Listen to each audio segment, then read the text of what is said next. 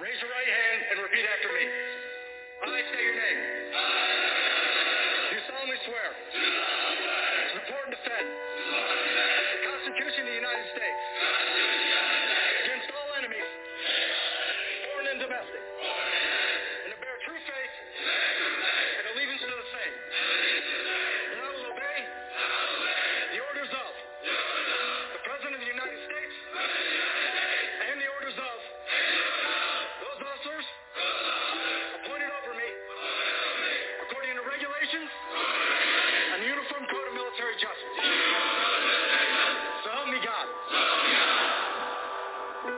Okay, thank you for tuning in for American Vet Podcast, Episode 2.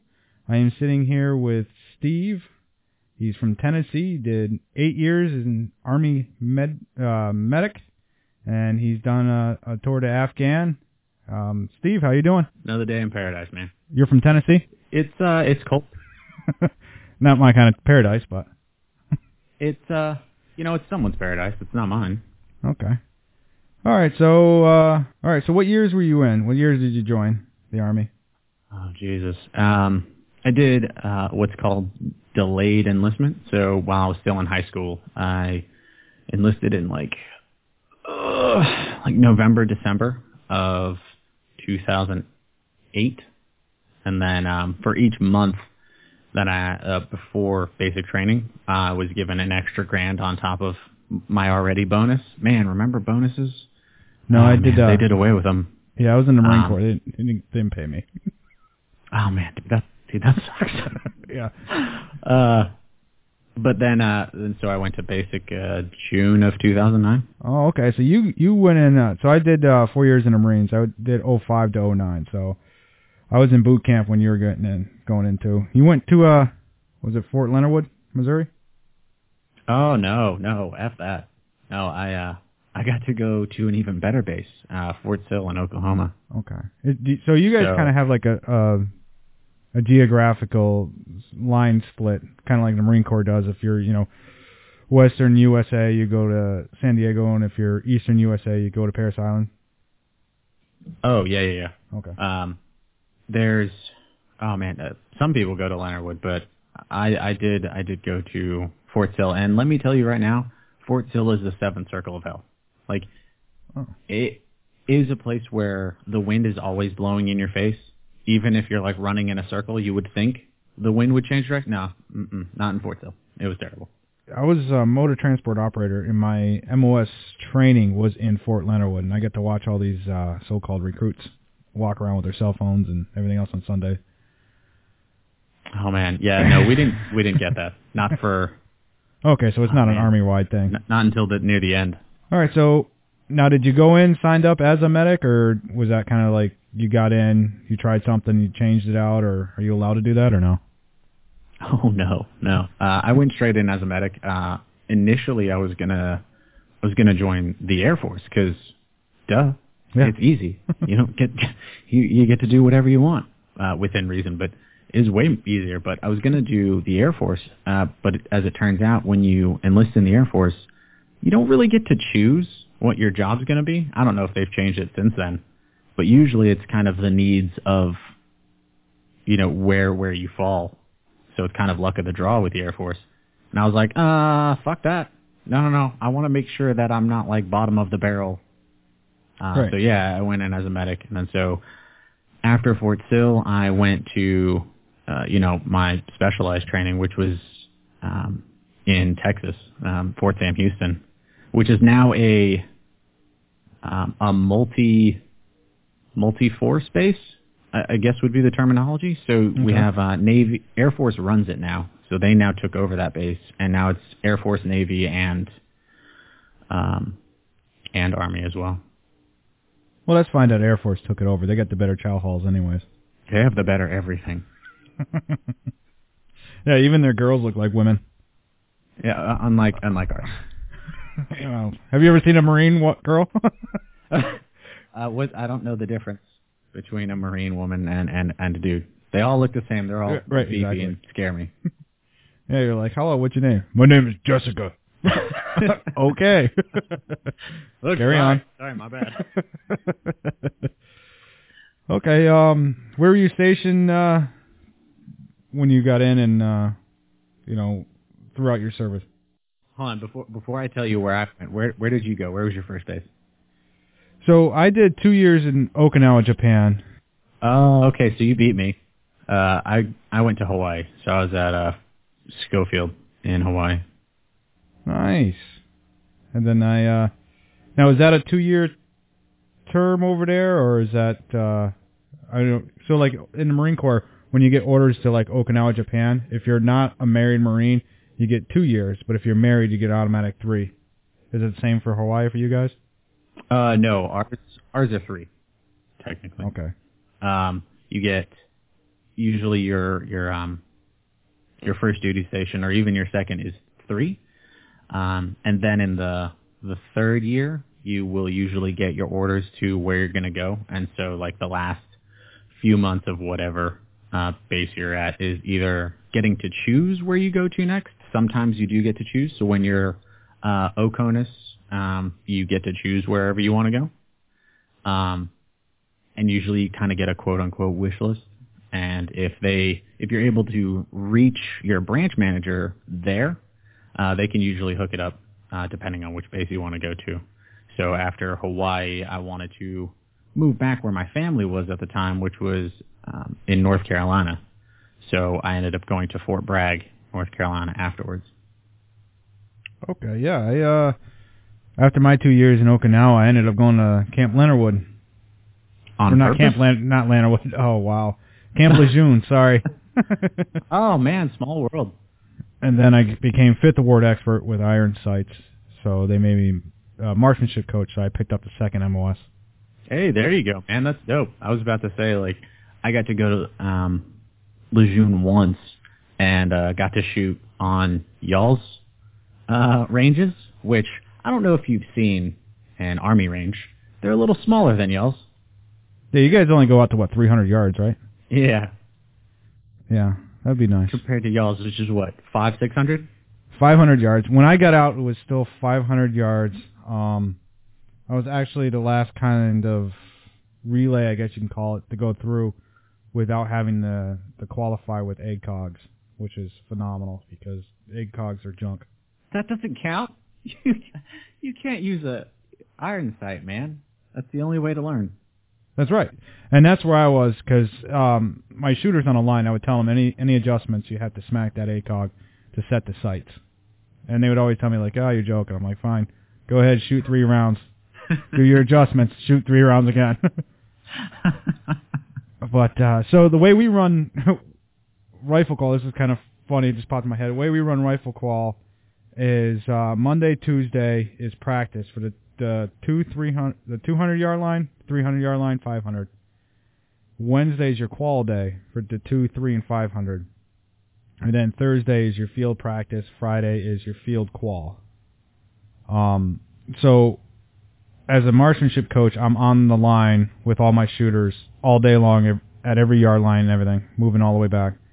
But on qualifying day, I am not allowed to be up there. Um, I can't tell my shooters anything. It, they're on their own. So one day I, I witnessed this female Marine uh, get on the firing line, load her magazine upside down with the rounds pointed at herself. Amazing. Yeah, I was like, yeah, you're done. So the, range, the RSO RSO came over, looked at her, looked at me, looked back at her, took his took her rifle and said bye. you are a no go at this range. Yep. Easily. And then I, I had a uh, second lieutenant on the fire line. So the way they call it, so as as people shoot when they're done, you know the you know the guy in the tower or whatever will say something like uh, "shooters on the fire line," you know, cease fire, and then he'll wait a moment or two, and then he'll say, uh, you know, unload, show clear, and then he'll look down the range, you know, either high numbers or low numbers, and look at all of us uh, marksmanship coach, and we'll put our hands up saying, you know, my group of, you know, 10 to 15 guys, they're all clear. The rifles are empty. They're good to go. They can get off the line. right. So after the tower calls cease fire, unload, show clear, I'm walking up the line, and that day I had 12 guys on a line at once, and I think I was within like on shooter number six or seven, clearing their rifles all the way down, and a second lieutenant fired a round off into the grass. Oh God. Did you choke him with his own rifle?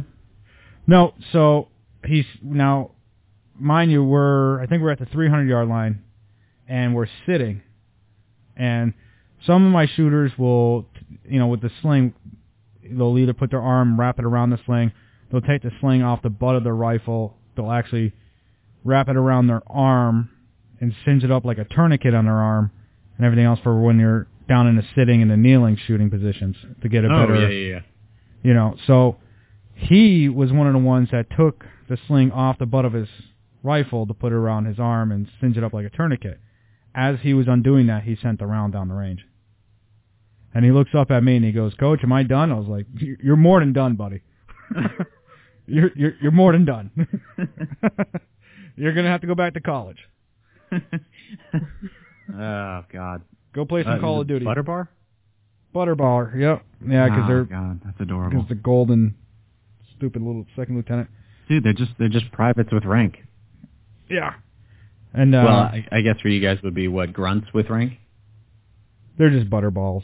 We don't really. they don't really have anything. Oh man, God, like yeah. like the first time I re- I met a second lieutenant was uh was was in in my AIT and like they like walked past me and like uh, saluted and just kept walking, uh, but I did it kind of as like a whatever sir I'm just trying to get to lunch. And he Like, like, stopped to me. he was like do you, do you know who I am? I was like no I don't. I'm hungry. He's like and then like this this like uh E6 came over and he was like hey lieutenant don't you have somewhere to be? He's like oh yeah Roger. And he just like went off and I was like yep see that's real rank. Yeah. Thank There you go. you gotta you gotta know where you belong, man. Yeah. I kind of would have told him like, no, I don't know who you are. I'm not saluting you as a person. I'm saluting your rank. Bye. Yeah. Oh man. Yeah, yeah. So, Marine Corps, uh, I don't know. The Army, I'm assuming, is somewhat the same. So you're in, indoors. You don't wear your hat or cover, and you don't salute or nothing like that. Unless uh under arms or uh at like a like a board. Other than that, no. Okay. So me and my buddy were character witnesses for another Marine that beat another Marine almost, you know, an inch of that guy's life. So we were character witnesses on the guy getting NJP'd and whatnot. And uh, so we're indoors, and my buddy walks in. He walks right up to, you know, whoever, I forgot who was there. I think it was a colonel at the time. Walks right up to him, stands tall, brings his arm halfway up to salute. Now, in the Marine Corps, you don't salute indoors, and you don't salute when you don't have a cover. So he's fucked up twice already because he was he was nervous, and so he got about halfway up, and he all of a sudden out in the hallway, I can hear it. All you can hear is ah, fuck. so that's how he that's how he met the colonel. he walked Oh, right up there, and was like ah, fuck. Swing and a miss. Yeah. Why the Army and not anything else? Like I know you said you wanted to go in the Air Force, and they were going to say, hey, you know, depending on how smart you are, we'll put you where we need you. How come you didn't go into the Navy or, or anything like that? Uh, the the Navy was pretty easy. So um, oddly enough, my dad was in the Marines. Uh, he was in the Marines before, uh, and then got out uh, when he met my mom, and then when I was born, he, he eventually did get out and switched over to the Army. Um. So Marines was definitely on the table, and I had thought about it. Um, Yeah. But when I met with I met with the Navy, and uh, basically, if you went into the Navy, you went to Marine boot camp. You don't. Uh, there's not a separate boot camp. Everybody goes together. And I thought about it because you could go in as a corpsman, which is Yeah. uh, essentially the same Yeah, as you- a as a medic. yeah, and you end up getting what's known as uh, your fleet marine. You're a fleet marine, now, so you do all the training with the Marine Corps and everything else, but you're you're actually getting paid by the Navy. Yep. So uh, both of those were basically it, it was one of the two. But then uh, it, it I think it kind of boiled down to a bonus. Uh, to be honest, uh, that sounds Oh, yeah. sounds kind of shitty. But uh, at the time, I was like, you know, fuck it, I want to I want money, and the army was offering the most, and so I was like, well, it's basically the same job, go with the army because it's more money. But had the Marines offered me more, I probably would have gone with them.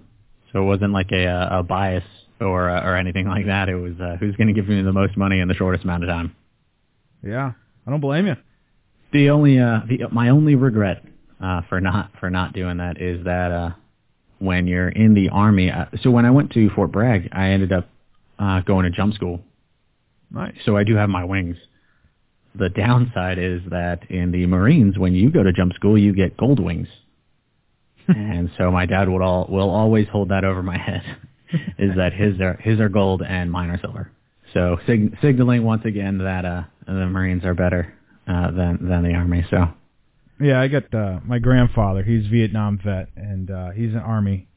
He was a, a diesel mechanic, tank tank mechanic, and everything else. And so we get we go back and forth all the time. At the end of the day, I'm like, ah, you did the Nam thing. I uh I didn't. so you kind of got me there. card, man. yeah. yeah, But- when, when was uh, did, did were, were you in Vietnam? No, no. Oh, okay. Yeah, my dad did. uh Oh, Jesus, like I think he did four four deployments uh when when he was in the army. So compared to my one, and plus he was in the like um like the initial push into Iraq. Um, Okay. You know, at the start of uh Iraqi freedom. Yeah, and then and then Yep. enduring freedom. So. Uh, and then he like just tells me like all the nightmares of like all the all the shit that you had to go through as as the first wave. You know, Yeah. you have no up arm- armored vehicles. You have, uh, you know, they didn't have internet or or phone set up, so um, it it was all letters. Um, and then like ev once in a blue moon, he would get to a base where you know they they had phone calls, but they could only talk for you know ten to fifteen minutes at night, and so we would get calls at like two or three in the morning and have a few minutes to, you know, wake up and have a talk. So compared to my deployment where, you know, we, we had, uh, throwaway phones and we had Wi-Fi at all the main bases. Yeah, and you had Rip Its. Uh, oh God, dude, rip it, man. if, if there's one thing that I miss, I mean, you, I think you could still get Rip Its at, Yeah, at, you like actually- the commissary, but it's not the same. Yeah. So I'm in another podcast. It's uh, me and you podcast, and second episode we did uh, an interview with a Filipino that kind of that came over and and uh, did some time as a army and got his you know citizenship and everything else. But I was talking about Rip Its there, and somebody in my area listened to the show, and three days later I had a rip it at my door. I was like, "Are you kidding me?" He's like, "Yeah, you can." He's like, "You can get him at Dollar General." oh my God. I was Dude, like, that's- That's amazing. I'm like, I'm afraid to go into Dollar General. Oh man, yeah. Oh god. Like, okay, so I think my yeah mixed berry I think was the flavor, the little orange cans. That was my go-to Yeah. I like the blue one. every time. Um, they also had um. Did you guys have boom booms? no, I don't know. I never actually. De- I didn't deploy. Oh, okay. We had um. Uh, there were these. Oh no, I'm thinking of Wild Tiger. So there's this. uh I don't know where it come from, comes from, or who makes it, but there is a there's an energy drink. I, I want to say it's called Wild Tiger, and it's it's got caffeine and nicotine in it at the same time. Outstanding. So uh yeah, that was not addicting at all. Yeah. Why don't you just go do some blow? Yeah, you might as well. Let's just just do that, and then yeah, yeah, just just do a bump real quick, and you won't sleep for days. So, as a as an army medic, you had to do kind of quite a bit of training for that, or not? Sixteen weeks. Yeah. Okay. And then now you're you're practically a doctor. Uh, not. no. So, so I have to say, in the strictest sense, no. Uh, we get our EMT license while in school, um, and then that's just that's just school training. But then when you get to your your duty station, you train underneath a physician or physician's assistant, um, and then they will give you more and more training. And so when we um, perform interventions or um, hand out medications and stuff like that, we aren't acting under our own license. We are acting underneath the physician or physician's assistant's license. So if we fuck up, it falls on them, and then in turn, uh, we get fucked up. Right. So that's why you're, every time you know somebody goes out to a medic or or or doc or anything like that, and just here drink water and take some Motrin. Yeah, that's the uh, that's the, that's our default answer. Um, yeah, but like when when we're deployed, we're given much more freedom uh, than we are stateside, um, because a lot of times you you are the only uh, like dude or chick around that knows anything medically. Uh, so you will treat civilians, you uh, sometimes uh, animals as well, um, dentist things uh, like dentistry. You know, we a lot of things we're taught once we get to duty stations, and then we get taught more on deployments. But yeah, a lot of times, like especially when you're deployed, you have way more leeway to do a lot of things uh, that you normally wouldn't do. Like we don't carry around like morphine and uh, and painkillers and, and stuff like that stateside because what's the fucking point? You can just go to a hospital. Um, Yeah. but yeah, over overseas it's a it's a much different ball game, and a lot of medics I know kind of miss that because when you become an EMT in, as a civilian, when uh, you come back after a deployment, you've you've been given so much freedom and you've been able to do so much that normally isn't you know under your you- you're not allowed to do. And especially if you start doing um you start running with uh like an emergency crew on uh like on a truck like on an ambulance for civilians um you get all of that freedom taken away and you are only as good you know under the law you are only as good as your license is and an EMT basic uh, you are basically you can administer oxygen and drive and that is it. You can't do anything else, despite what you may know how to do or all the medic like pharmacology knowledge you have. You only get to drive or administer O2. Um, if you want to do more, you need to go back to school and get a higher license or become a paramedic. And even at the paramedic level, you can only do so much before you need to become like a like an RN, like a registered nurse or or higher. Um, so it's kind of a it's it's kind of a shock to a lot of a lot of medics when you come back and they're like, hey, um, yeah, uh, stop doing all that because you're not allowed. So that kind of sucks. Other than that, like being a medic overseas is is one of the most freeing learning experiences any any any person in the medical field that's in the military can have. Okay. So you did how long? You said three years in Hawaii, Yeah. and where was your other station? Where were you stationed? and then uh Fort Bragg for three years. Uh and then I transferred here to Tennessee. Uh and then that was basically two years until I got out, but it definitely like the last year I was in was basically all doing like getting out of the military paperwork, so Oh yeah. uh, and that was like basically just to get out and go to school. Yeah. Yeah, we called it what SEPs. We get like the last three, four months of our contract. We got to go through all that training to be a civilian again, which really doesn't help because you get out and you still got to try to find a job and decent career or something with all the camaraderie and everything else, and and that's what gets a lot of guys hung up when they get out. Yeah, uh, the I would say I was kind of I was lucky, and I would I would argue I'm still very lucky because you know I have I have my family, uh, especially my dad who got out of the military twice. Yeah. Once for retirement, and then there was a break in service. So I would I'm definitely one of the lucky ones, but yeah, I would say that getting out of the military, you know, they don't prepare you for for anything to be honest. I would say that there's this mentality in the military, or at least in the army. Uh, I don't know if it was the Marines too, but there was this mentality that, you know, if you, if you get out, you know, you're fucked. There's there's nothing you can do, and uh, you know, shit is so hard when you get out, and, and there's like no jobs, and everything sucks, and you don't have the same benefits and, and all this stuff. To an extent, I would say that's true.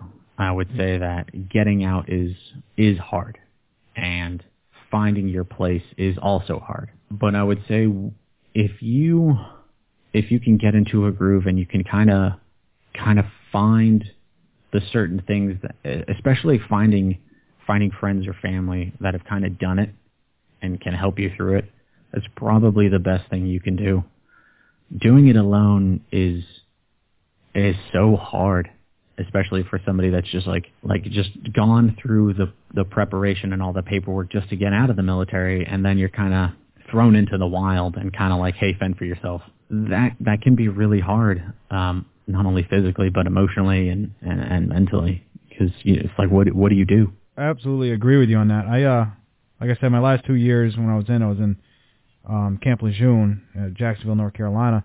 I got out and I stayed down there. I'm like, you know, I'm gonna, you know, I don't really want to. I joined military to get away from the person I was before I got into the military. So I didn't want to come back up to the state of Mass that I live in now.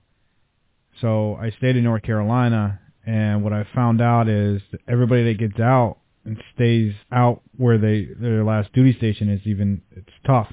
I lived down there for about a year, and then I ended up having had about sixty five dollars left and bought a bus ticket and came back home with nothing.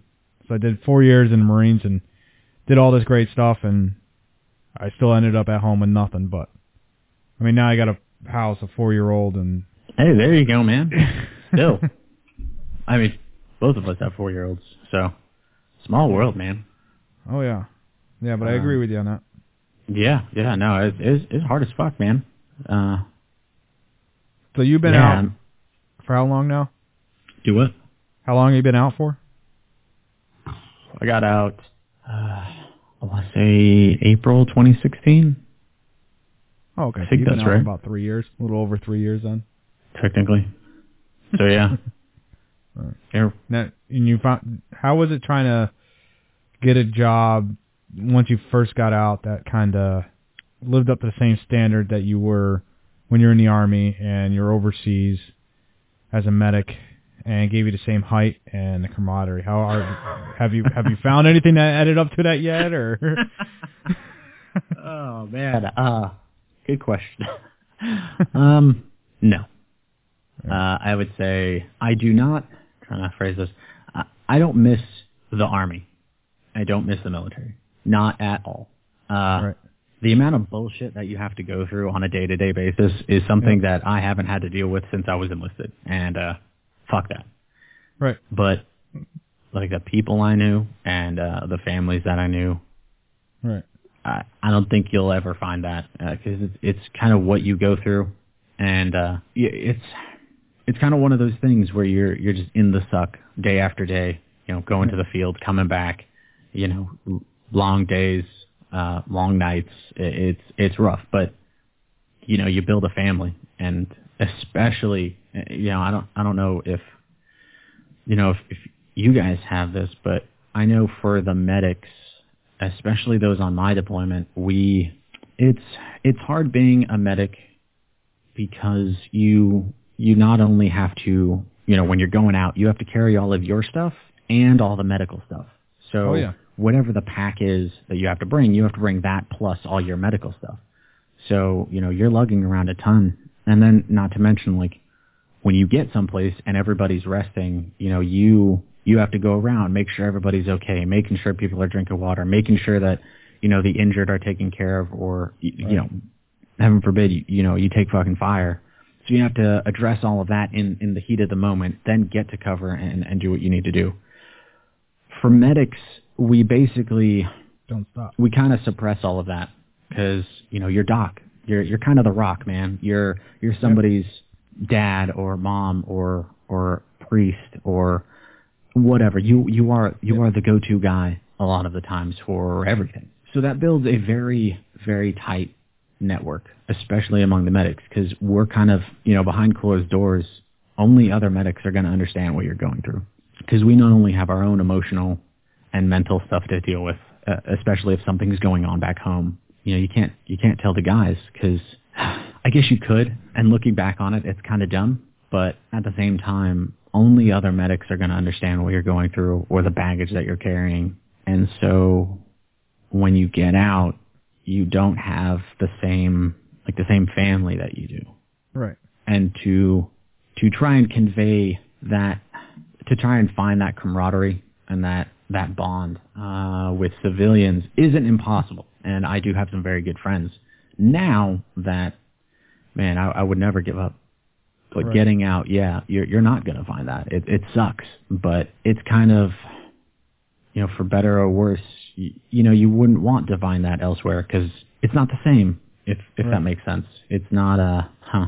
I don't know. it's not um, it's definitely not the same, and and you're probably not gonna find that in the civilian world. But if you can find something close, that's uh, that's pretty fucking cool. Yeah, so even though that your dad's uh, a, a veteran himself, you really can't go to him too too much either. So you gotta have to, because he wasn't a medic, was he? Uh, yeah, yeah, yeah. He was. Uh, he was. oh, he was. well, Sorry. He was a bunch of shit. Um, he was a, a medic first, and then um, uh, Fister. So you know, doing all the like calling in fire and stuff like that. So yeah, actually, um, since I got out, I've well, I mean, not even since I got out. I think throughout my military career, before I enlisted, I was probably the most arrogant, Oh, yeah. dumb cunt I think I've ever met. Like I was the dumbest piece of shit. I mean, I also I also had ADHD, have ADHD, so school was never easy for me. Right. Jesus, still isn't. But I didn't understand my dad. I didn't understand a lot of the things that I do now. Like my dad, he, he would he would and does uh, still expect a certain standard Right. you know, and when I was a kid growing up, you know, be here X amount of time early because you don't want to be late and it's better to be early, you know, having your place clean, you know, doing shit, doing your chores and taking care of your family when I'm not around. All of these things were kind of thrown on me growing up and I didn't understand, you know, why why my dad couldn't be more like lenient with certain things like why like why Yeah. why was it always like this high standard No, stop being a dick, and then Dad. when I got in the military, it was like, oh, because this is fucking why. um, since I enlisted, and then obviously since I've gotten out, uh, I would say, like I've gotten, I've kind of learned to understand him in a in a much different way. I think there's um, you can kind of see the the method for the madness. Like there's a reason uh, for all this shit, and all the times I said my dad was an idiot and he was wrong. And uh, here I am today, still learning things that he told me when I was a kid, and I'm like, God damn it. yeah. It's just still dumb, Dad. Yeah, You're, yeah. you're so still an idiot, Dad. yeah, he'll he'll get texts every now and then, and I'm like, hey, so uh, yeah, you were right. And he's like, oh, what about this time? And I'll have to like tell him like what uh what happened. And he was like, oh, weird. I feel like I've told you that before. yeah, let's not make this a thing, all right, Dad? So yeah, it's definitely it's definitely weird being on this side of the fence. Yeah, my grandfather was the kind of. So my, I got like a pair of dads. You know, I got a real dad that's down in Virginia or whatever. I don't never really talked to him. He's, you know, he showed my my mom passed away before I went into into the Marine Corps, and the guy shows up at the funeral. I'm like, hey, let's walk up there together. I'm like, yeah, no, who the fuck are you? And uh then my stepfather, I don't talk to him. So my grandfather was actually my dad in my life, and he was the kind of he did the same thing for me. So it was always show up early to work and everything else before I went into the Marine Corps. Once I went into the Marine Corps, they just amplified that. Now, you know, I got to be to work at 8:30. I'm there at seven. You know, I got to get my head screwed on right. And if I'm if I'm there at 7:30, I'm late in my head, and it's it's a mental thing with me now, and I got to live with that. And my wife is a listen. If it takes me 12 minutes on MapQuest to drive from here to there, we don't leave until it's 12 minutes before we have to be there. Absolutely drives me fucking nuts. drives me fucking nuts. I'm like, I hope we get a flat tire. You're changing this shit. Yeah, dude, I, I know what you mean. Uh, so like I have, like with my daughter, uh, you know, I have shared custody with her. So when I am, when I'm going to pick her up, like I'm, I'm usually at our drop off point because we meet, uh, she lives in South Carolina and I live in Tennessee. So overall, that's about an ele- 11 hour drive. For Yeah. those of you that, um, don't know shape, like shapes of states, Tennessee is a very wide state. It's not a very tall state. Yeah. Uh, lucky for me, I live on the far end, uh, away from South Carolina, al- almost the far end. Um, so if you see where Nashville is, I'm above Nashville. So I have to drive into South Carolina just just after you cross the border, and then that's basically where our meetup point is. So it's about four and a half, five hours. of driving, uh, plus a time change. So I have to account for both of those things. So I am usually there at our drop-off point about an hour early. Yeah. Yep. I just I just fucking sit there and uh, I watch TV on my phone or read. Yep. And uh, it's riveting, and it's all the military's fault. Yep. And she shows up two minutes early, and you're like, "Where the fuck have you been?" and she, I'm like, I'm here, and she's like, you know, you're there an hour early. I'm like, damn it. I'm like, yeah, but can't you be an hour early? She's like, no. Yeah, well, fuck. Why don't I just drive an hour closer to you? yeah, I could, but uh, at that point, I'm too lazy and tired because then I have See- to, you know, once I get my daughter, turn around, drive all the way back. My problem is, is she would agree to that, and I would leave an extra hour early from my house. So I'll be, a, I would drive the five hours and still be there early. Yep. That's exactly what would happen. you know, I again, you know, it's it's the military. Like I I hold Yep. a high standard for myself because I don't want to get there, be late, and then my daughter, who doesn't know any better, you know, she's four. yeah. I don't want to get there late, and then she's like, you know, where's dad at? Yeah. Well, it's like you know, for me, my my shift starts every day um, at eight thirty in the morning, and I I have an hour commute. So when I have to go to work, I'm actually getting up at four thirty in the morning at my house to be to work for eight thirty because I have a Mhm. whole ritual. You know, I gotta have my coffee. I gotta sit around and see what the fucking stupid tweet Trump's been putting out, and then what these lefties fucking figured out that they're gonna come up with next, and you know, sit there, really hate myself, you know, rub you one out leave on the floor. until you have a loathing hatred for yourself. it uh, Right. you know, it really wakes you up in the morning. Yeah, so that way, in case you're driving and a Prius gets in front of you and everything else and doesn't put the blinker on and you start beating the shit out of them, they know why. Do you know what I've done this morning? You know what fucking hatred I've been through already? Yeah. But then I'm always, always, you know, the wife's always telling me, you know, you, you know, don't wake up that early. Why you're getting up that early? Everything we do, and you know, even when we're taking my daughter somewhere or something, if we have to be at a birthday party for someone's friends or something, and I'm getting my four-year-old, she's got her shoes on and everything else, and my wife always usually comes out of the back room like, I still got to do my hair, my makeup. I don't know what the hell you guys are doing. I'm like, I can pretty much go to this party, have fun, come back, pick you up, bring, go back there. I'm ready to go. Let's go. Let's move it. Why aren't you ready? chop chop, let's go. Don't you have a watch? Yeah. So, yeah. So Hawaii, three years in Hawaii. What's one thing that stands out at your time over there for you? You know, as you know, more of a something fun that happened. So, like, like I said, me was my first buy me drinking bar I went into in uh, Okinawa. Ah, was it the most fun thing or the most memorable thing? Anything, yeah, really, whatever, whatever pops in your mind. Like if you think about your time over there. All right. Um, so depending on how uh, you take this story, it could either be a really good thing or a really bad thing. It's totally up to you. But when I think of Hawaii, uh, there is one story that sticks out to me every single time. Um, I was about to PCS to Fort Bragg, and uh, my parents, that's where they lived. Um, but when when I was a kid, I actually lived in Hawaii for about five or six years. My dad was stationed there, so I went to elementary school there. Um, strongly recommend as or strongly don't recommend as a side note. Hawaii schools are very behind the mainland schools. So like when I was a kid learning high addition, uh, everybody was on multiplication and division in the mainland. So when I got here, I was way behind. But um, you need to know that uh, before I can tell you this. So my parents are in Fort, are Fort Bragg, North Carolina. I'm in Hawaii. I've been there for two and a half, almost three years. I'm about to PCS. So um, a buddy of mine, uh, you know, my best friend, he and I decide to, you know, go out and just get trashed, and we did thoroughly. uh, we ended up like bar hopping, and then some places started closing down. So we were trying to find, you know, the last the last place that we could go to. Well, there's one bar that is right outside the base. It's called Kimu's, and the entire base knows never go to Kimu's. Nothing good ever happens when you go there. We were like, well, you guys know, obviously, Yeah. all idiots. You not know me. I know how to have a good time.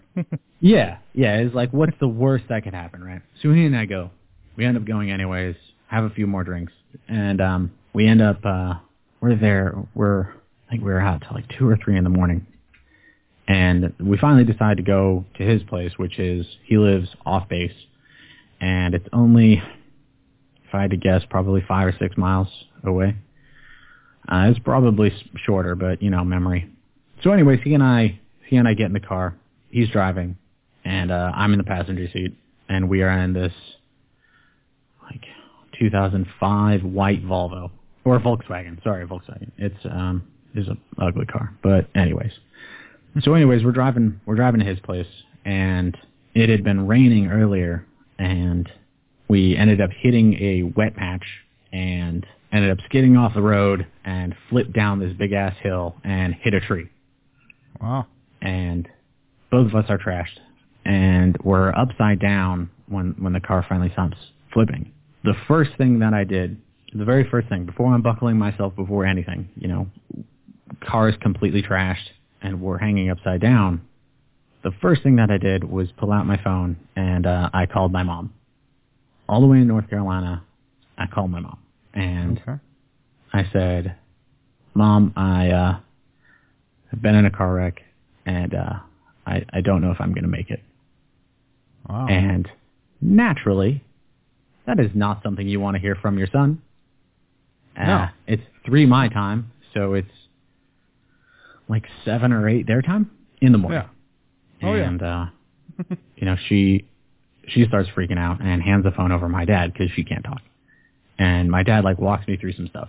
Um, he's like, "Hey, can you, you know, what what's going on?" So I give him the, the breakdown, and um, he kind of walks me through a, a game plan. You know, unbuckle yourself, get up to the street, and you know, call 911, get help.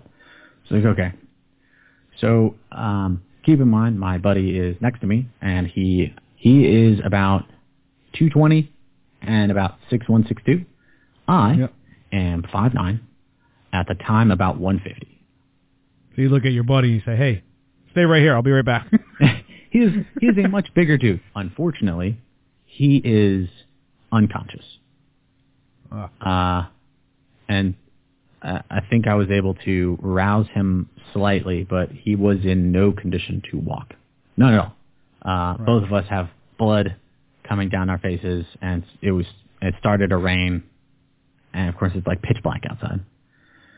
Um, so I get out of the car, uh, I drag him out of the car and carry him up this hill that is wet and uh, it's completely muddy uh, by our tracks. And I carry him up this hill, 40, 50 feet, give or take. Get him up this hill, lay him down, and then I, I call I call the cops or call you know 911. They they eventually come get us, and I pass out. I don't remember anything from getting to the top of the hill to the hospital. And the next morning, uh, I wake up and they're discharging us. Well, they're discharging me. Uh, he has to say, but he's fine. Both of us are fine to this day. Uh, he ended up having to get some staples, and I got some stitches and some pain meds, and that was it. But the the kicker to this story is that when when I'm getting discharged and they give me my phone and stuff back, which luckily didn't break, which is pretty lucky. Uh, I'm walking out of the hospital, and I call my parents, and I said, "Hey guys, uh, I'm getting discharged. Uh, they said I might have some, um, you know, some memory loss and, and some and some weakness, but other than that, I'm good to go home. Can you guys come pick me up?" And Wow. uh, my my mom was like, uh, "Stephen, we live in North Carolina. We don't live in Hawaii anymore." And I cried because I thought my parents still lived in Hawaii. So my dad was like, "Yeah, why don't you uh turn back around and see if you're def definitely good to go." And uh I ended up staying the rest of the day. uh so yeah, that's uh that's what I think about when I think of Hawaii. yeah. That's uh. Yeah, it was definitely taking your parents a while to get to you. yeah. You know what? I'm gonna call an Uber. fuck's taking you so long, Ma? yeah. So uh yeah. So that's that's what I think. That's that's usually my first memory. Uh could have died, didn't. So Yeah. uh it's real pretty cool. Yeah. some uh a lot of a lot of good stories start out like that sometimes. Uh, me and my buddy uh we were at Okinawa and so the island's 64 miles um long, 52 miles wide. So there's nothing to do but drink and go you know to the beaches and stuff like that. So we had this great idea. There's a spot on Okinawa that's called Motor T Point. So if anybody that's Motor T, we're we were the only ones. Like that was our beach. Like you know Motor T gang, whatever you want to call us, that was our beach. Get the fuck out of here if you're anything else. So you'd have to climb like huge rocks and everything else, get around them, get to the area you you wanted to be at for the beach. So me and my buddy were like, you know what? We got released early on a Friday at like 11 o'clock in the morning, and we decided that all we're gonna take out there for the weekend was a cooler full of liquor and our snorkeling equipment. So you know what? We're Marines. We're gonna go catch our food for that we're gonna eat this weekend. Now, if you've been drinking all day on the beach, and then you're snorkeling all most of the day trying to catch whatever the hell you can, you get a hell of a sunburn on your back. I was gonna say I don't see how this can go wrong at all. Yeah. and we're out there and our top comes over over the rock ledge and we're sitting there. We're you know, at this point we're almost blistering and our backs are blistering with the sunburns and the only thing that our top sees, he's like, Where's your guys' like sunscreen and everything else? He's like we're like, Well, everything that we have is in that cooler. like we have no tent or nothing like that. And he opens it up and he's like, What the hell is this? We were like Man, what the fuck? It was like uh hurricane pre hurricane pre-mix stuff where all you're supposed to do is add like rum or something like that. And we we were out of uh that time it was Jack Daniels. We're out of our Jack Daniels and everything else. So our top's like, all right, why don't you guys uh you guys are coming with me? And we're like, you got to catch us. So we go in the water and we start snorkeling. So I top, my top's kind of like I'm not catching nobody. I'll see you Monday anyways. So by the time we got to back to our units and everything, we were pretty well sunburned on our back. We were couldn't really go, and we almost got NJP'd for it. God, Yeah, I can't even imagine that kind of a sunburn. I, I don't Yeah. want to. no. So so even to this day, I I don't. I'll go. I'll be that guy at the beach, and like I have a dad bod 100%. But even if I had you know a crazy six pack and all this other stuff, I would still have to wear a shirt at the beach. Even to this day, my my back burns instantly. Hmm. I wonder why. Yeah. I mean, I thought hurricane was good, but it's not. I uh so I have uh, I have alopecia, which is um, basically an autoimmune disorder where uh, your antibodies attack your hair follicles. So um, like by the time I was four or five, I had started getting um, like I lost my eyebrows and my eyelashes, and I started losing my hair on my head. Eventually shaved my head, right? Because there was like barely anything on. The first time I shaved my head, and uh, I still keep it shaved to this day. So when I went to basic, like man, that was easy. I just got to skip the haircut because I was already I was already bald. I was good to go. Um, Yeah. But the first time I shaved my head, which was like the summer before uh, my freshman year of high school, I shaved it, and uh, my dad was like, "Hey, man, uh, just, understand, your head's going to be pretty sensitive, so you're going to want to like put on sunscreen frequently." Naturally, I was like, "Fuck you, Dad. You I know, know what me." I'm doing. This is going to be fine." Uh, it was not fine, and we ended up going to a water park, and I put on sunscreen once, and we were there for about five or six hours. I had a second degree burn on my head, and let me tell you, showering was uh, the worst pain I've ever been through. Like Wow. I can imagine you went through similar, if not worse, pain. Showering, like just the steam alone, it's it's oh god, it's it's the worst, man. yeah, I wouldn't. Uh, I wouldn't. I don't really shower. I uh, I think it's a waste of water. Wait, what? I'm kidding. All right, so uh, I got to walk myself through this. All right, so we're going baby baby white bath. All right, all right, all right, fair enough. no, full on. I take full on showers. Oh man, So I oh god, I, I wouldn't even Like I'm trying to think of a way, like after you got that burn, of some way you could clean yourself without like touching your back, and I got nothing. I think everything would hurt. Like just like going to Yeah. bed would be awful. So lucky for us, our our our doc, our corpsman, or whatever you want to say, for our unit, um, he was an outstanding character. He was just giving us morphine, and we were just in our barracks. I think it was almost almost two weeks straight. We were in our barracks, just kind of just laying on our on our stomachs, you know, only getting up to take a piss and everything else, and cleaning off the uh, aloe and all the fucking other shit that we had on our backs. Oh my god, I can't. I can't imagine like that, dude. Fuck that. Yeah. Just no, no. Like I mean, damn. Like yeah, your doc hooked you the fuck up. Cause uh, Yeah. fuck man. Especially if you got so uh, people. If you get a sunburn, make sure that you get aloe with lidocaine. Yeah. Uh, you do not want aloe without lidocaine. Just, uh, it- just a note, because that shit will burn. If you're a tough man, just go ahead and put lime on it. Squeeze fresh lime juice.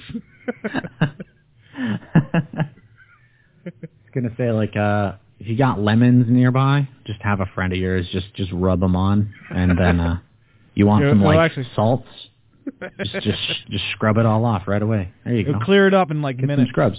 It'll be fine. It'll hurt for a time being, but you'll be better off for it.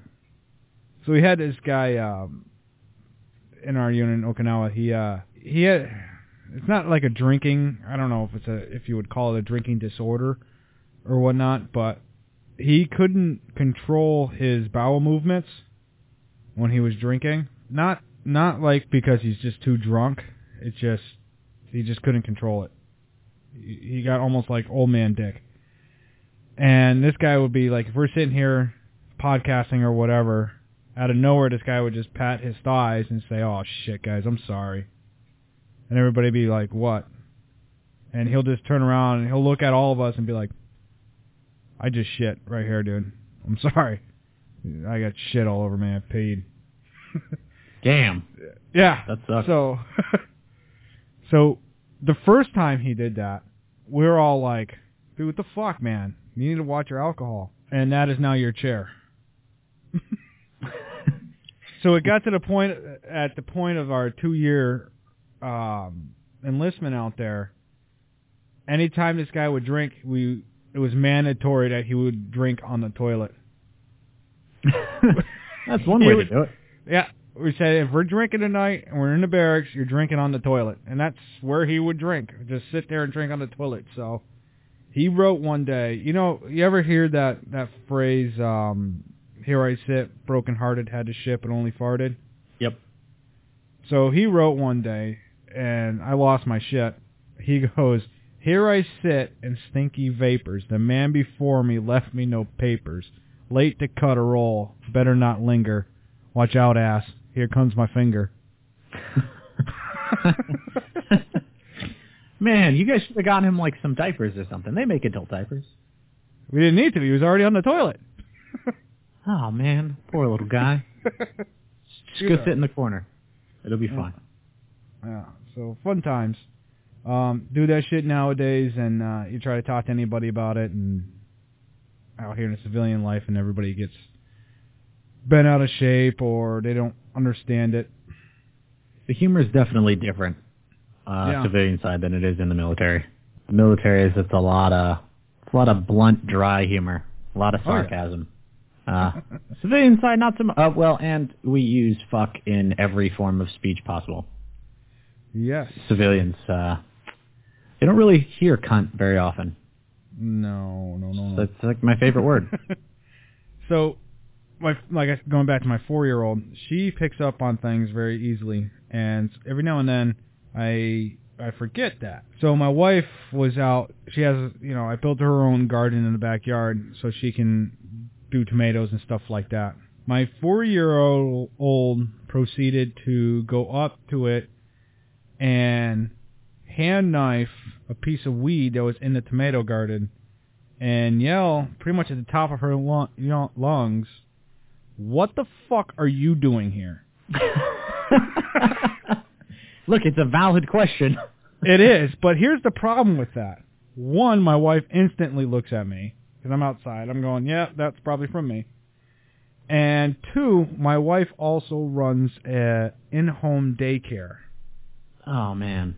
So now she's got all these kids. I just heard my daughter, which is pretty much the oldest one in the group, just scream out, "What the fuck are you doing?" Damn. Uh, yeah, yeah. You de- they're they're little sponges, man. yeah. Definitely got to watch it around them. Like, I, yeah, and that's basically what I did. Like, as soon as I got out, yeah, it was like, can't really say whatever you want anymore. You gotta definitely watch it because, yeah, especially with kids.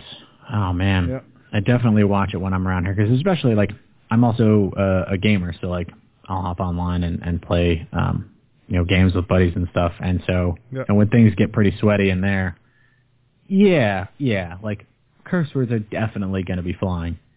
Uh, Oh, yeah. So you, so when she's around, I usually stop playing until she's like asleep, or if she's with my parents, or like at a daycare. Uh, Yeah. but man, yeah, it's really hard sometimes because you just kind of, you kind of just revert back. It's like second nature. You don't really think about it, and then you have to like go back through what you said, and you're like, okay, where did I fuck up? Damn it, I can't correct myself with another curse word. Damn it. Yeah. Here, here's some chocolate. Daddy never said that. So you get out in 2016. What did you think of our president at that point? You don't have to answer that if you want. I I'm gonna quote I'm gonna quote one of my favorite comedians, uh, John Mulaney. He's Yeah. probably one of the funniest people I've seen in recent years. Yeah. And he said, you know, like it or not, I I miss the days where I had to check the news, or I miss the days where I didn't have to check the news, or I didn't know who the president was, and Wow. like, like now you know Yeah, everybody. who the president is, whether you're on like the right or the left, you definitely play more, pay more close attention attention to the news.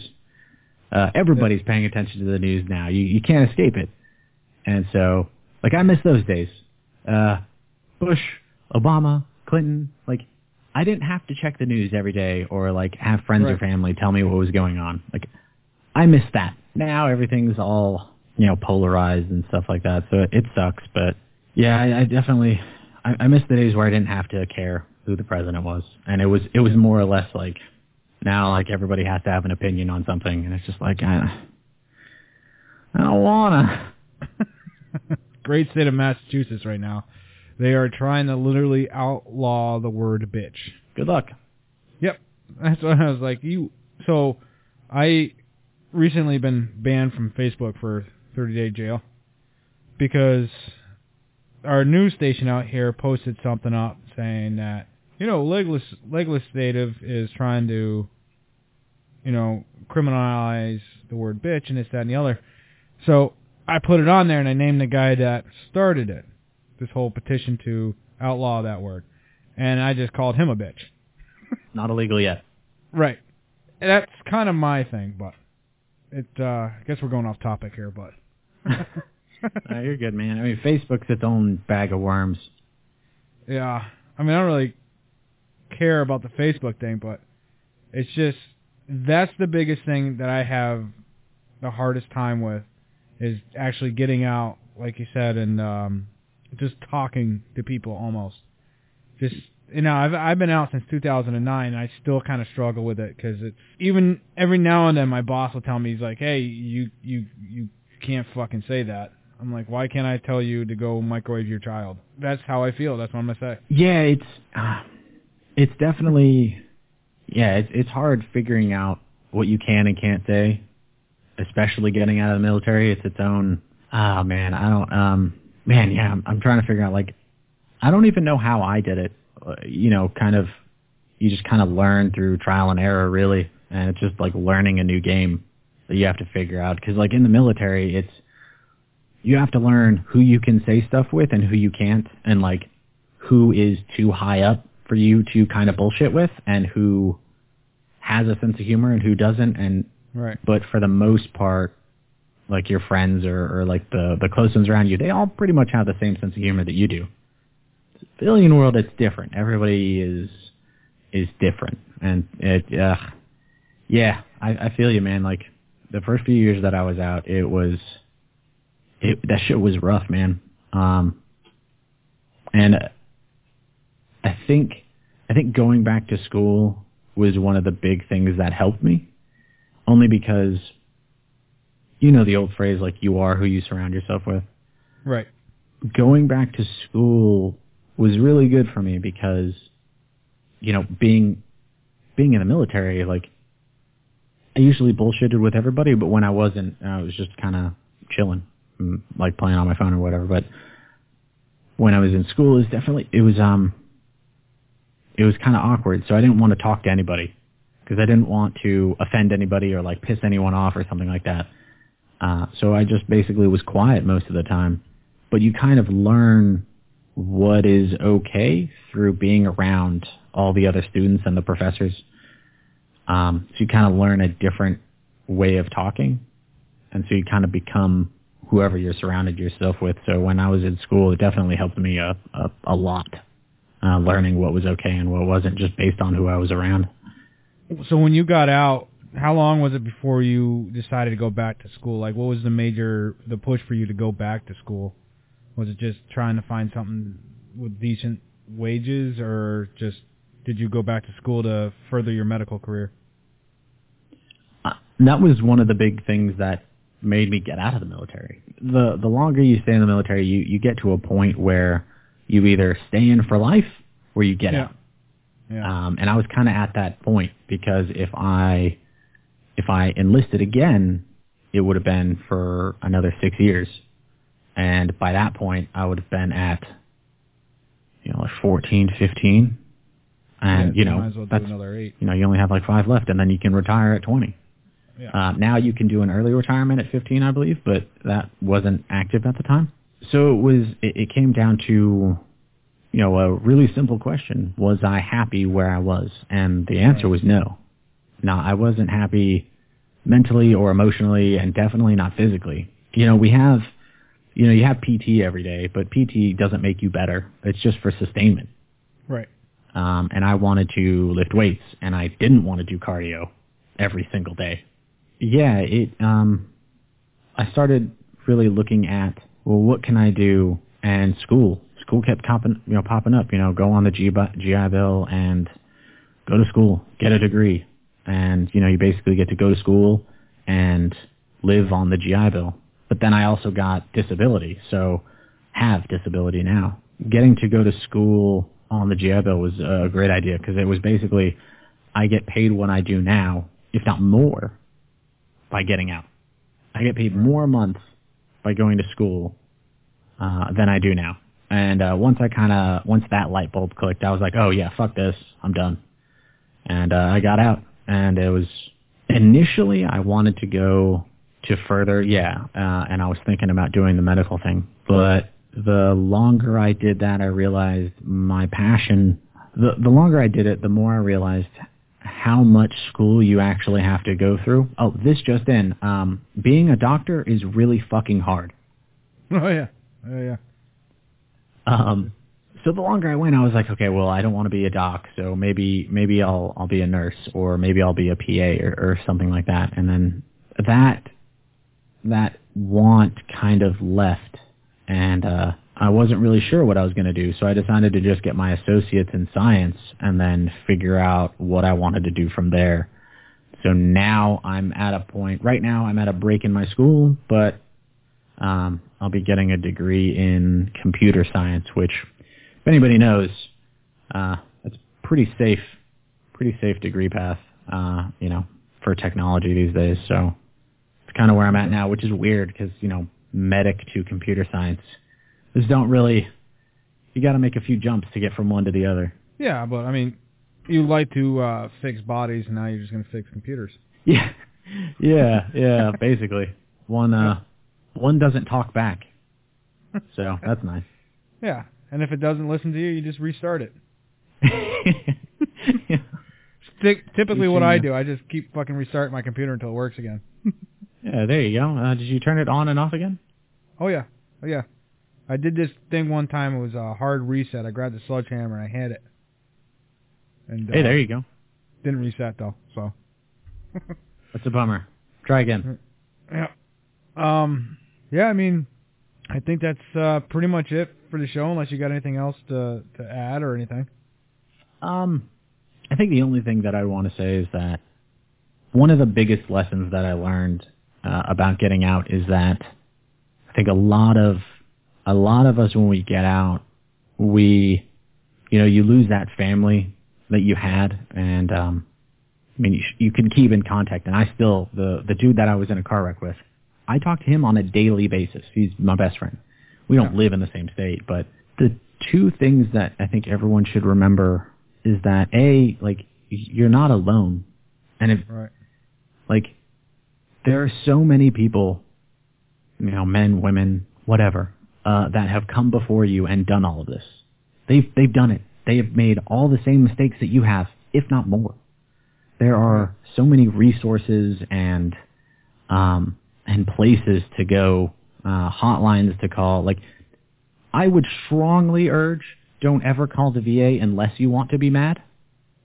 um, there are like other hotlines and, and other things that you can use, um, especially for benefits. Like one uh, when I was getting out, one of my friends was, or one of my, uh, I think it was one of my leaders or my NCOs that was like, "Why are you getting disability?" And I was like, "Because I'm gonna fucking take back everything I can from the military.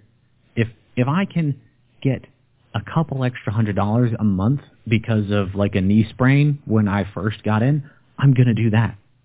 Fuck yes. Um, so yeah, disability was a great thing. I still get disability. So that's that's my first per, first thing is like like you're not alone, and like there are, there are people whose job it is to help. Um, like there there are so many places you can go to. But like my second piece of advice is kind of along those lines. I think especially as you know, not only as like men, you know, men, this is de- definitely a big thing for guys, but definitely military is that like seeking seeking therapy or like mental health counseling is is is kind of looked down on as like a weakness or like only only those that are in desperate need need to to go. But therapy is probably one of the things that changed me for the better. It's and not even like military mental health counseling. Like I see, I still see a civilian therapist, and um, I don't always talk about my problems. It doesn't have to be that. It's it's nice to go to like a third party that has no stake in anything that happens, and just vent or just talk about like whatever. And that was that was the best thing that I think I've ever done. Well, one of the best things. Like getting back on medication was was one of them, but therapy really helped me because it's nice you know, when you talk to friends or family, you know, they're they're going to give you kind of a biased perspective, you know, like for for better or worse, you know. Right. It's but you can't go to them if you like you can. You can go to them if you have a problem with them, but it is much much better or I don't know, less drama, I guess, if you can go to like some random third party and just be like, "Look, man, I'm so sick of this motherfucker and they're just pissing me off all the time." And they're like, yeah, okay. And then they just like let you bitch and vent, and then can give you advice and stuff like that. And it's it's really nice, man. And I agree with you on that. I mean, you know, you get out in the military, especially a, a you know a veteran like yourself, a medic. Um, and you go over to Afghan, and you did some tour. You did a tour, and you get out, so everybody assumes that you're a big badass army medic, do anything, see anything, and whatnot. And so you do have to find that avenue, and you can't just talk to anybody about anything that you, you know you saw or you didn't you didn't you know things he did things he didn't do anything like that. And it is definitely a struggle. There's this organization i don't know if you're aware of them but there's an organization out there. They're a non-profit organization. They're called uh, mission 22 and they're two special force guys and one infantryman. And they're like i said non-profit. They have their tax id number right on their website. It's mission 22 and they go around and just try to bring more of awareness for veteran suicide. 676 veterans committed suicide last year, per the DoD report. Um, so far this year, it's 135 uh, for just up until March. Um, and I can't agree with you more on going out there and try to find your avenue and trying to help and trying to get an answer for these you know people that are living with things and they they can't find a way out. There's absolutely more ways around it. So if you're listening to the podcast you know you know steve just said it. You know it's hard. You can't rely on family and friends because they already have a they already have an you know an idea of who you're supposed to be how you're supposed to be. Certain badassery to you urge you to go out there and find that third party and just start talking to them. Mission 22, you call them up and uh, you know they'll talk to you. There's all kinds of um, you know, you on the internet. I think there's another one that's uh, Veterans First. You know, you call them up anytime, and you know, you don't even have to tell them your name. And like Steve said, you know, you can sit there and you can you can bitch about anything. You know, I driving to work today, I got stuck behind this fucking Prius, and you can go on your rant, and they'll just listen to you. And sometimes that's all we need is just somebody that understands, you know, what we've been through and everything else. And like Steve, you know, he's a medic. I'm a motor transport guy. We're both, you know, we're both vets and whatever. You know, if I deployed, we still can really see eye to eye on a lot of things. He does something completely different than what I do. Sometimes you just have to go out there and you got to find it, but you got to fight fight for it. And uh, if you know somebody that's out there that's hurting, go ahead and call Mission 22 and and drop a name, you know, and say, hey, you know, this guy needs somebody. Yeah, same for um, same for families. Um, I think there's like uh, I um, I think there's there's one thing that a lot of people kind of forget is that the uh, like the families of of veterans also go through kind of similar things. You know, when when we deploy, you know, we're we're doing that by ourselves, but like they are also doing it by themselves. You know, they yeah. and then when we get home, you know, we're ask ask anyone that's deployed or even even anybody that's been in the military what they were like before the military and then after. You're not oh, the yeah. same, for oh, better no. or worse. Like you've changed. You've gone through a lot. You've you've seen some stuff. You've done some stuff, and you've grown in, in ways that you could have never seen. But also, so has your family. They've they've gone through a lot of stuff too. So, you know, just because you're just because you're you know the family uh, of a veteran or you're you know you're the wife or uh, husband or son or daughter or, relative it doesn't matter. Like you also have accumulated some sort of baggage you know and I don't mean baggage as as a bad thing but you you have stress day in day out. And if you don't find a way to to rid yourself, you know, kind of be able to relax your shoulders at the end of the day and, and kick back, uh, if you don't have a way to get rid of that, you know, it's going to eat you alive, man. Yeah, absolutely. And not even, you know, even if you get the veteran gets back to his his family, even after getting out, you know, there's that time to the transition time from uh, military into civilian life, and your significant other is sitting there, you know, weight off her shoulders, like you said, saying, "Oh, he's home, he can help me out," but you're in no shape of mind to be helping, and that could really draw some uh, issues there too with your family members because they're expecting to help because now you're home and you and you can't even grasp dealing with civilians again. Yeah, that's true. It's a uh, it's a big transition go- going from that, especially the yeah, man. That's uh if I could go back in time to when I was in like middle school and high school and my dad was deployed multiple times I would punch myself right in the face so many times. Yeah. Like my mom did so much for me when my dad wasn't around, and I never ever gave her credit for. Uh, I mean, I've thanked her numerous times since, but then, man, like you know, my mom, and of course, like of course, there there are dads that do this as well. But for me, you know, my, I have two younger sisters, and my mom was the everything. She she worked full time. She would would pick me up from like soccer practice or take me to doctor's appointments. Same with my sisters. And again, like seeing everything she went through on this side. You know, my dad had four deployments. You know, for a year or longer. Like, yeah. she was she was everything. And then when my dad came back, I didn't I didn't at the time understand why why they fought. And like my my parents are still married and they never got a divorce. It wasn't abusive or, or anything like that.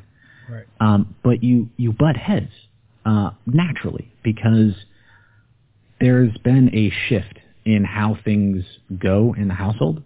Um, the mom has to become the everything parent. When it's co-parenting, when when there's two people, you know, you can bounce ideas back and forth. You can rely on one person to take the load off when when you're having a rough day or after you've come home after a full day of, of school or, or work or whatever.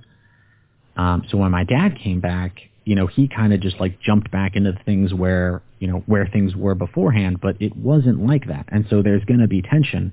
And neither one of my parents, you know, that I know of, um, for, for them, for their generation, you know, my parents are in their mid to late 50s now. Um, their generation, uh, and I don't know if this is for you too, um, their generation, like going to therapy or like marriage counseling was looked at as like you're like a prostitute now and like you're basically less than a human. Like don't Yeah. ever do it. You don't need weakness. Just stay together and everything will be fine. It's still kind of like that today, though. You know, you got you know veterans out there that need help and they don't want to get labeled.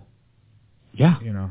And I think that is that is one of the things I am most excited for, and not not the laid off and labeled thing. Um, is that uh, we're we're seeing a shift in in like mentality, at least in America, and I I, I, I hope throughout the world where mental health is is looked at differently. It's not a sign of weakness that you want a therapist or you need to get on anxiety or depression meds or or whatever. Um, that it's unlike uh, like the cold or the flu, right? Like it's it's something that you get and then it goes away. Mental health is a lifelong struggle.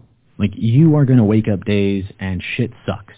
Like it's Yeah. gray outside and like y- you think like man, the world would be so much better if I was just not here causing stress and and problems for the rest of my family. Uh, and then other days it's like, fuck, man, dude, I could buy the lottery and I would win right now. Like I don't need to wait till the night. I already know I won. I'm good. Yeah. And Absolutely. and now, you know, it's nice to see so much support now for for vets and for people that struggle with mental health that yeah, it's okay. Like go get help. Like I talk to friends about therapy all the time. Like I don't tell them what I've done there, but like it's not looked at as a bad thing. And shit, man, I am so much better for it. Just just by going.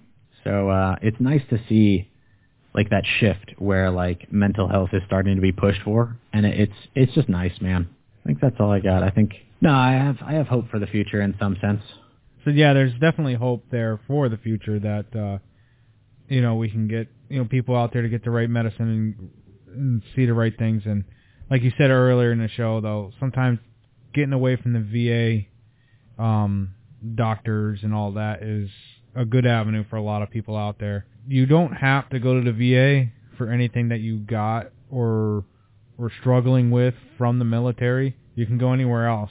Um, oh, true story you know, I went to the VA and uh I got a little back pain or whatever, and I was, you know, I was just going in there. First time I met him, met my VA doctor, he uh he flat out told me he said, "Well, what do you want to do?" I was like, "I don't know. You're the doctor. You tell me."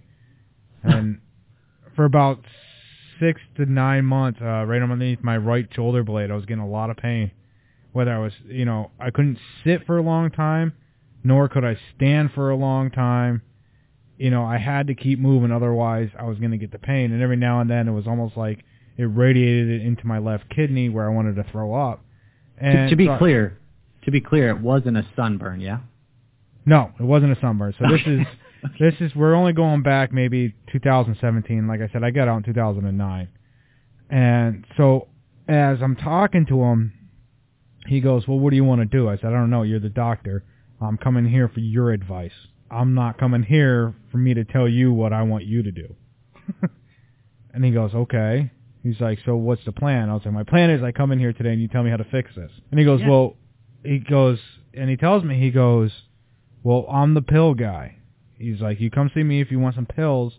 He said, "If you want, yeah." He goes, "If you want um physical therapy, I'll set you up for physical therapy." He's like, "If you want the cortisone shot, I'll set you up for that."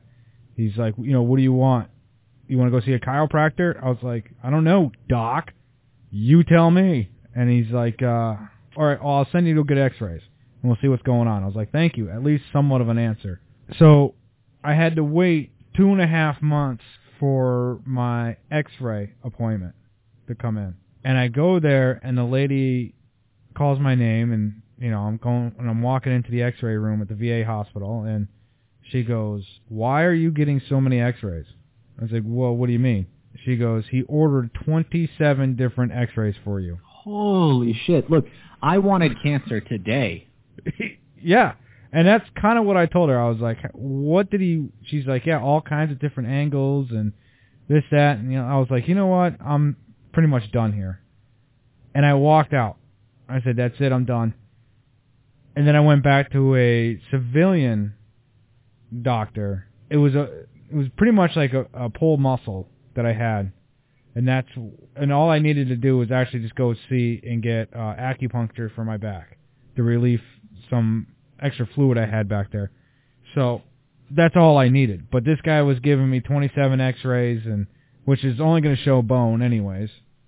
And I told him it's underneath my shoulder blade, so I was like, "There's no bone there, so why am I getting an X-ray there?" So, oh, man. long story short, sometimes um, going to the VA is not your best avenue. You can now. I'm not saying the VA is completely bad.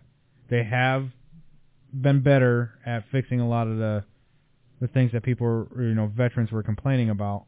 They have got a lot better over the years, but just because you go to the VA and he tells you to drink water and take Motrin doesn't mean that's the final answer. You can go somebody else, and I urge you to go speak to somebody else, especially if you're if you're dealing with something that you can't openly express to yourself that you're dealing with it. Go talk to somebody else out of the VA. Get away from all the veteran stuff and go talk to somebody. Um, that's that's the, that's the final answer. Just you need to go talk, and as Steve can say, it's been doing wonders for him in his life. Oh yeah, make make uh make sure you're comfortable too. Like I think um you know sometimes you know a, a clinic or, or, or a VA place will have uh, one doctor there or uh, one therapist or or what what have you. Um, if you don't feel comfortable with them, you can get another one.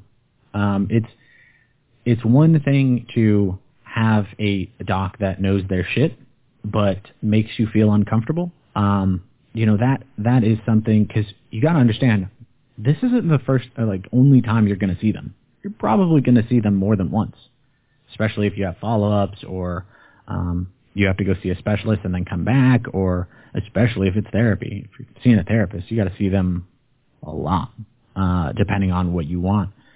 But you got to make sure that you know you feel comfortable and you feel okay talking to them. Yeah, the first time is going to be you know, you're going to be tense. It's your first time, obviously. But if you don't feel comfortable in their office talking to them, like, don't stay.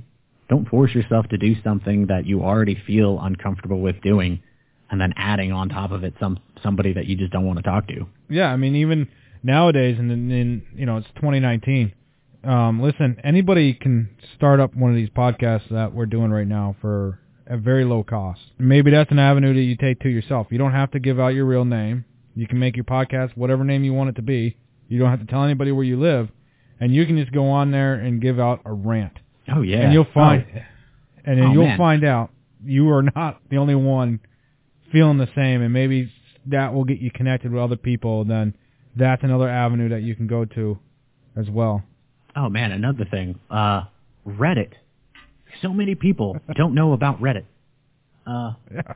Reddit is probably one of the best social media places around because like Oh, that is the thing anonymity like you come up with your own username and you just log on and you like it i describe reddit as like uh as kind of like porn like if Yeah. if you can think of it there's a subreddit for it so like there are vet help subreddits, there are veteran subreddits, there are army, mili- army, navy, marines, air force subreddits. There's there's so many things. Everywhere. But the best part about it is nobody knows who you are unless you elect to tell them.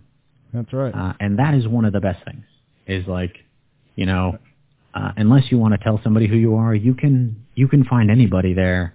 Um, there's a one of my favorite subreddits that uh, I recently found not too long ago. Um, it's called um, oh, what is it? It's like um, it's like mom for a minute or something. And uh, like, stay with me. It's it's basically like if you really like wish that you could like talk to your mom about something, but like say she passed away a few years ago, or um, you know you don't have a really good relationship with them, you can just post in there, and it is probably one of the most positive places you'll ever find. Uh, like there was this um, there was this user the other day that like just went in there and just vented about like her feelings ab- about her mom recently passing away and like how lost she felt. And uh yeah like there was so much there was like so much support. So don't think that you have to like try and find somebody in your actual life. Yeah reddit's amazing. Yeah, I explained it to a guy at work. I said, Reddit is like Facebook, except Reddit is like watching, going onto Google Chrome on your phone and hitting that incognito tab, then going to Pornhub. That's what Reddit is. Facebook is just going on Google Chrome and going to Pornhub. like a noob Yeah, and it's actually it hit it great too because what I've noticed so far on that site is not that you know you don't have a homepage in a sense. You don't have a spot where anybody can go on there and really to see everything that you posted. So it's kind of like Snapchat of uh, news feeds. Oh yeah, and like the the voting system is so much better than like Facebook or, or Twitter or whatever. Like the things that you see when you load up Reddit are only the things that you want to see. Yep. On top of that, they're only the best things. Like this is like it, the upvote downvote structure. If you think of like every post as like a balloon, and every upvote, like every like, if you will, uh, adds a little helium. So like that post will move up in your feed. And every downvote or dislike, if you will, uh, moves it down and takes a little helium out. So like when you see something that has thousands and thousands of upvotes, that means like all of these people think this is the shit you should be looking at. And then the comments are the same way. So whereas like Twitter or Facebook, it's like either what it wants to show you or like what the most recent thing is. Uh, Reddit doesn't work that way. It is only the best shit is what you're gonna see, and that is why it's the best. Because like all the toxic bullshit gets buried at the bottom, uh, and Right. only like the best, most like like funniest things are gonna be at the top, and uh, it definitely changes the experience. Like uh, I joined Reddit three years ago, three or four years ago, and uh, man, like it is one of those things that like when you don't have Reddit, you think that all social media is is like Facebook and Twitter, but man, yeah, Reddit can be pretty toxic in some subreddits, but for the most part, I think Reddit like is is how social media should be. Absolutely. I just joined Reddit probably about two, three days ago, and I absolutely agree with you. I found a lot of good stuff on there already myself, and I said for for ha-has, I put out there a question. Um, I asked, "What is the weirdest thing you've ever used for lube?" And let me tell you, the answers I get back from that question are phenomenal. I love that. Oh God, dude, it's so good, man. At least go on there and get a good laugh at some some of these questions that are out there.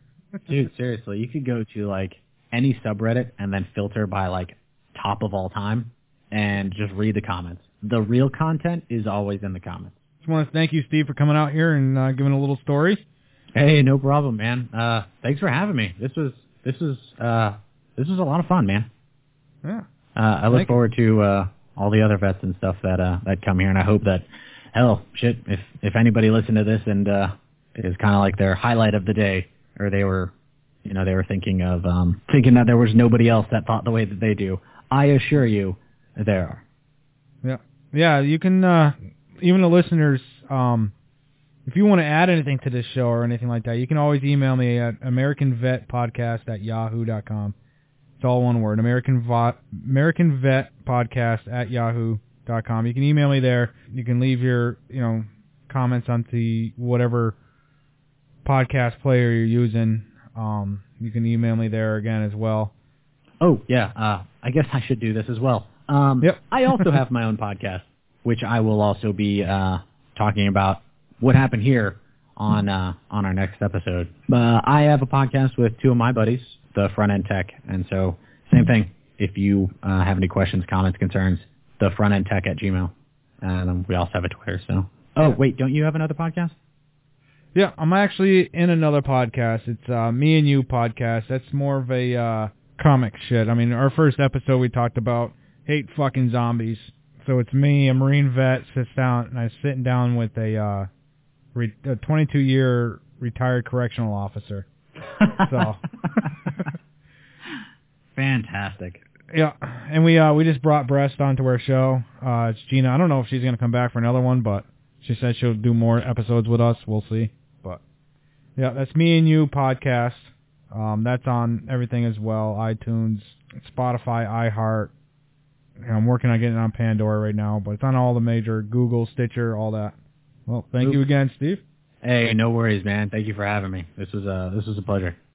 Those who say that we're in a time when there are no heroes, they just don't know where to look. The sloping hills of Arlington National Cemetery, with its row upon row of simple white markers bearing crosses or stars of David, they add up to only a tiny fraction of the price that has been paid for our freedom.